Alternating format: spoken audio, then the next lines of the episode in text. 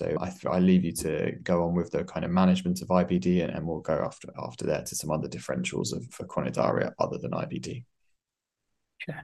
I think treatment of IBD is broadly divided into induction of remission and maintenance treatment. When it comes to inducing remission, I think first line is often steroids, and this either can be in form of intravenous or uh, oral steroids. Intravenous steroids are often used for patients who are presenting with acute severe colitis requiring hospital admissions.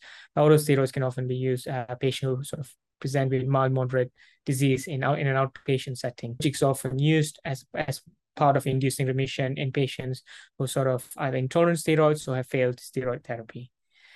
Maintenance treatment is again quite complex. There are many agents that we can use, but we can just sort of going to go through some brief sort of maintenance treatment guidelines. in terms for ulcerative colitis, the first line is often 5-amino salicylates, so uh, which comes in both topical forms and oral formulations. Side effects of this pancreatitis and AKI, so patients being started on Octasa or Pentasa, often needing a regular blood test for the first month or so just to make sure that using renal function is fine while being started on this.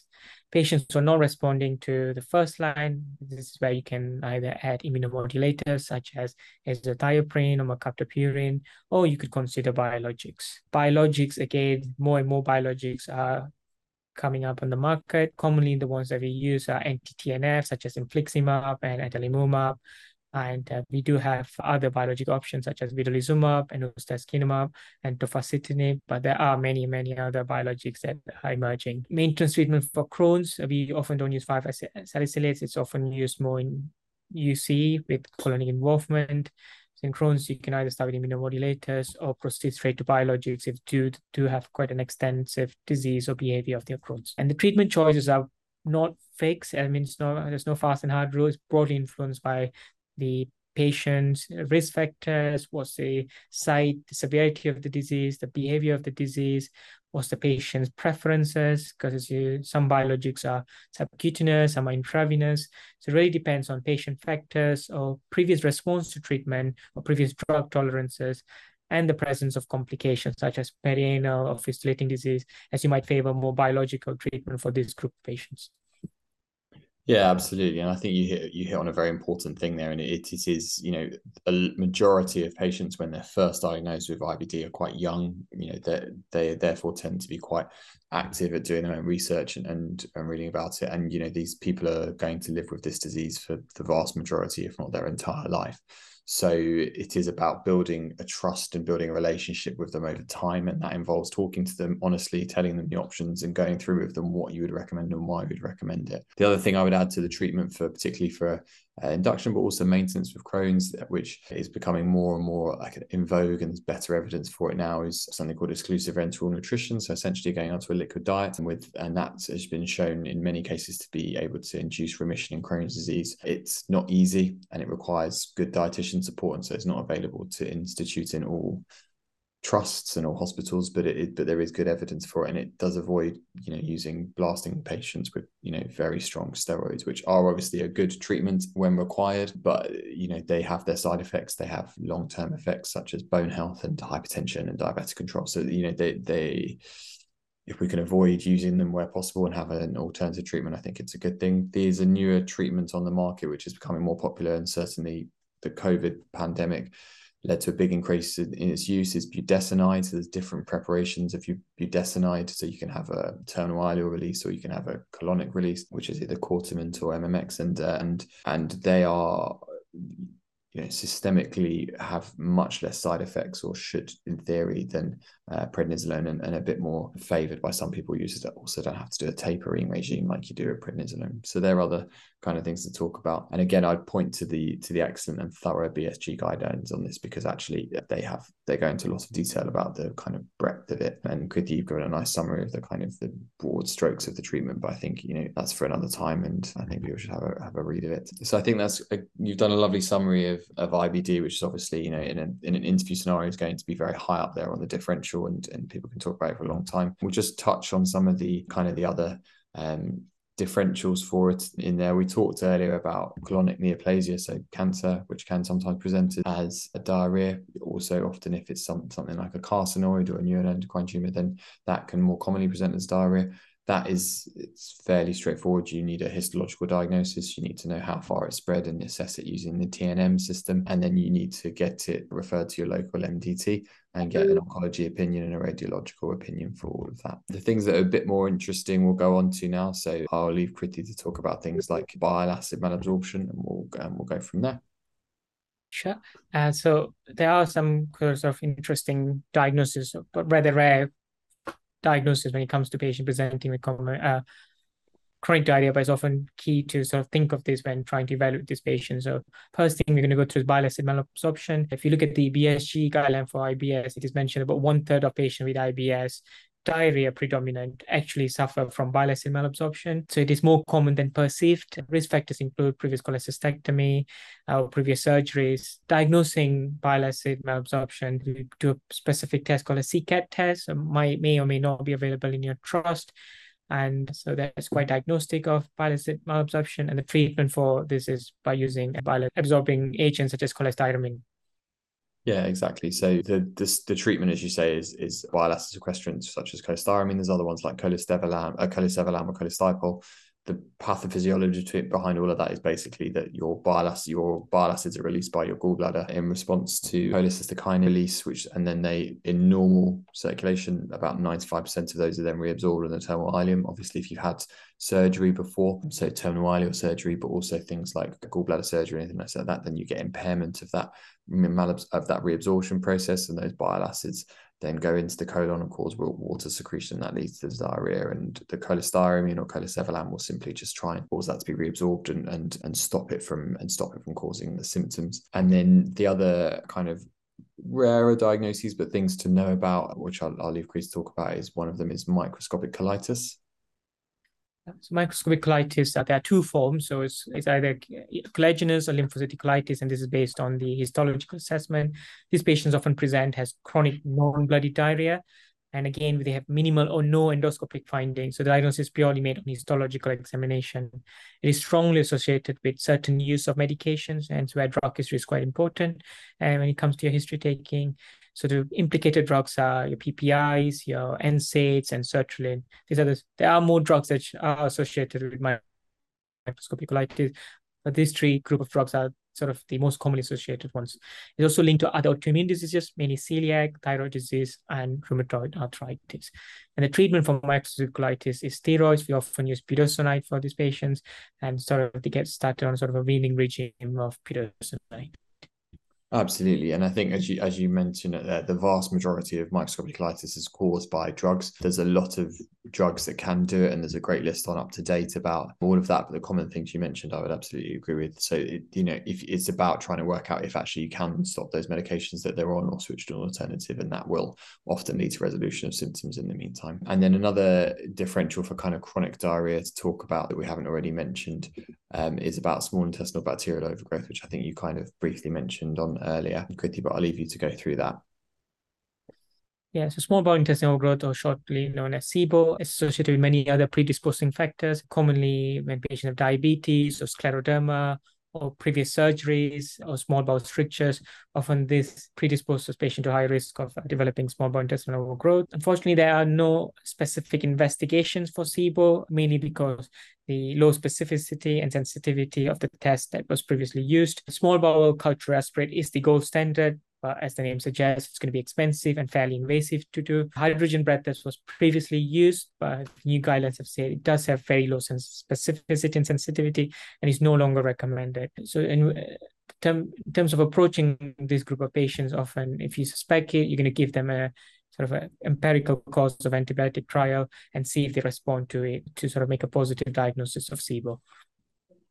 Yeah, and, and SIBO is uh, is again something that's quite com- well, we think is quite common. It's incredibly actually difficult to come up with a robust diagnosis for SIBO in both a research setting, but also a clinical setting as well. You know, with IBD, it's most of the time it's clear cut. With SIBO, it can be very difficult. And the tests that we used to use have lots of confounding factors like a breath test, as Kriti talked about. And it's very rare we do a full um, enteroscopy with jejunal aspirate and culture and get something from that. The key, the key here really when you're trying to diagnose is SIBO is to make sure you've ruled out other things. Listen to the clinical history, so they'll often have predominance of things like bloating, flatulence, indigestion, and then and then lots of diarrhea with that. And look for risk factors. So Kriti talked about some of the risk factors there. So association with lots of uh, you know problems that would impair things that would diseases that would impair your normal small bowel function. So diabetes, scleroderma, but also prior surgery, and also lot if people tend can often get it if they've had lots and lots of courses of antibiotics, and it's fairly common at that stage. So something to ask about in the history, as we talked about right at the beginning of this video. And then management often is is empirical antibiotics, which seems strange if one of the causes is lots of antibiotics, but that's where it comes down to choice of antibiotics. Most units will have a protocol in place. Cipro and Metro is obviously is often a, a common one, but actually the research will, will, will suggest that the most effective at treating SIBO is rifaximin, so a non-absorbed antibiotic, but it's expensive and as a result, it's quite difficult to get on the NHS unless you're a consultant uh, or in a tertiary centre. So it can be challenging to find that and to treat that. So I think that's that's a good summary of, of SIBO from the Akriti there. And then we'll briefly touch on pancreatic insufficiency, and then we'll go to I think a bit more of a detailed chat about IB. So moving on to pancreatic exocrine insufficiency, this is often usually as a result of chronic pancreatitis or patient with pancreatic cancer or pancreatic surgery surgery. Main symptoms uh, relating to these particular conditions are steatorrhea, where patients often complain of bulky stools, where it's difficult to flush, and often they can also present with weight loss and other signs of malabsorption. Investigations-wide fecal elastase is quite important, as Michael previously mentioned during investigations for chronic diarrhea. So the normal values uh, is about 200 to 500 micrograms. Um, so anything below less less than 200 often indicates sort of some form of pancreatic exocrine insufficiency. And if they do have this, then you should have some form of imaging of the pancreas, either in form of CT pancreas, or more specifically, you can do an endoscopic ultrasound if the CT scan is not very conclusive. And this mainly to assess if there's any signs of pancreatic malignancy that is often not picked up on conventional CT scan. And treatment again would be Creon replacement, making sure all the other vitamin D often is quite low in these patients. It's a fat soluble vitamin, and making sure patients' uh, bone health is all uh, looked after. Yeah, absolutely. I wouldn't add much to that other than just say, as you said, that all the fat soluble vitamins, so A, D, E, and K, all need to be supplemented to make sure that they're treated and creon is titrated as to symptoms. And that's often best done with dietitian input. But you can start off with a with a regime of something like 50,000 units with meals and then 10,000 units with stacks and then titrate up as you need to in terms of being guided by patient symptoms. And then lastly is the other the other kind of big and probably one of the most common causes of chronic diarrhea is irritable bowel syndrome. And Kriti, I'll leave you to just go through through that a bit there. Yeah. So IBS or irritable bowel syndrome, as Michael mentioned, is it's one of the very large group where patients with chronic diarrhea often present with. It's a functional GI disorder, often characterized by abdominal pain and change in bowel habit in the absence of any organic pathology. It is a positive diagnosis rather than a diagnosis of exclusion. So it's based on the Rome 4 criteria, which you've probably heard of. So the sort of the criteria would be patients presenting with recurrent abdominal pain for at least a day in a week in the last three months, and they need to have two of the following symptoms, which are the symptoms are related to defecation, or associated with change in the frequency of stools or change in the form of stools. So it's a positive diagnosis based on this criteria. Investigations, while you often don't need to carry out investigations in these patients, as, as I mentioned, it can be made on clinical grounds alone. Other, but if you do suspect other disease, on other concurrent disease, or they do have any other red flags, then you should carry out a, a sort of endoscopic assessment obviously you're going to be doing your blood test, ruling out celiac disease, other endocrine disorders, stool test. But endoscopic assessment is not necessarily indicated in these patients, especially younger group of patients with a very clear-cut IBS type of symptoms. Management-wise, so I've sort of divided them into lifestyle dietary advice, pharmacological therapy, and psychological therapy. In terms of lifestyle and dietary advice, so sort of asking patients so a lot of online guidance about sort of dietary advice for IBS, removing fiber from your diet, or often patients can benefit from a certain a specific diet called FODMAP diet. So patient can be referred to the dietitians to be consulted on this particular diet. Pharmacological therapy, again, depending on the type of IBS, some patients may have more constipation as their predominant symptom.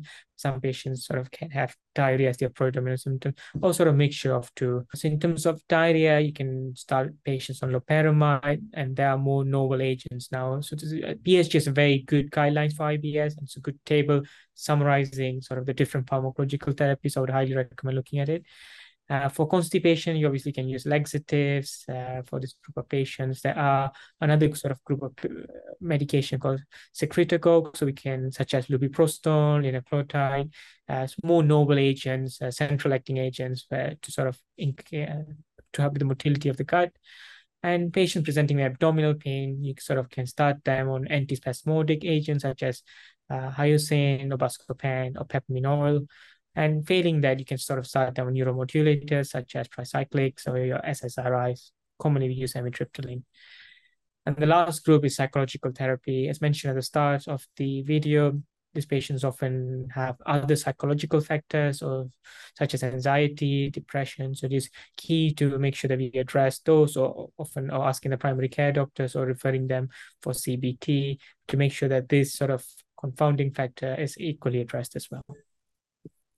Yeah, and I think I think that's a, a good summary of everything. You know, think we're gonna we won't go into too much more detail. I think the key things that you say are it's a positive diagnosis, and it's and it's about communicating that to the patients. You know, the the it is easy. It's difficult for some patients to accept that they've got a functional bowel disorder, i.e., where we we in our tests can't find a physical or histological or structural problem that's causing their symptoms. And it takes time to explain that to patients and explain why, and you know, the complex relationship between our gut uh, and our brain and our underlying emotions and all of that needs to be explained to them in clinic. And when the diagnosis is made and and give them insight to going forward, they can identify any stressors, whether it's caffeine, you know, certain foods, or whether it's stress at work or, you know, depression or anxiety, or all of those things will often make things worse. And it's about identifying the triggers and trying finding ways to avoid it. And then the management is really trying to focus and keep away from long-term medications if possible. So it's things like lifestyle changes, you know, like you talked about, so exercises and you know, hypnotherapy, CBT, identify, uh, you know, identifying the causes for underlying anxiety and depression and that kind of thing, and addressing those rather than just starting with medications. And then, but as you say, you know, some people will need to progress to medications. Dietary dietitian input is useful alongside those medications or without it. And then the medications you're going to start depend upon the, the predominance of, of their symptoms. So if there's IBS, D, C, M, or U, so D is diarrhea predominant, C is constipation predominant, M is mixed, and U is unspecified. So you know, if they're constipated, then obviously you need to use agents that are going to get gentle laxatives to get the bowels going, but also pro-motility agents like you talked about, so prucalopride or or things like linaclotide. Uh, if there's if they're the other way around and they're they're having lots of diarrhea, then you need to think about things like the loperamide or, or ondansetron to try and help with those things. So it's very much about listening to the listening to the patient's history and their symptoms and going forward with that. And it's it, it, it to manage IBS well takes time and it and it's uh, it's a complex condition that, that you know you have to spend a lot of time with the patients and try and build a good rapport about. Um, so I think there are obviously other rarer diagnoses and causes of, things like chronic diarrhea, but we're not going to go into those there. I think we've covered the the main ones there, which you've done very nicely, Kriti. I think we've covered a lot of information in quite a long video, um, but hopefully it will be useful for people to have a, a, kind of structure as to how they approach these patients and how in the interviews or or in clinical practice you would approach someone that you're seeing with chronic diarrhea. Anything else you'd like to say, Kriti?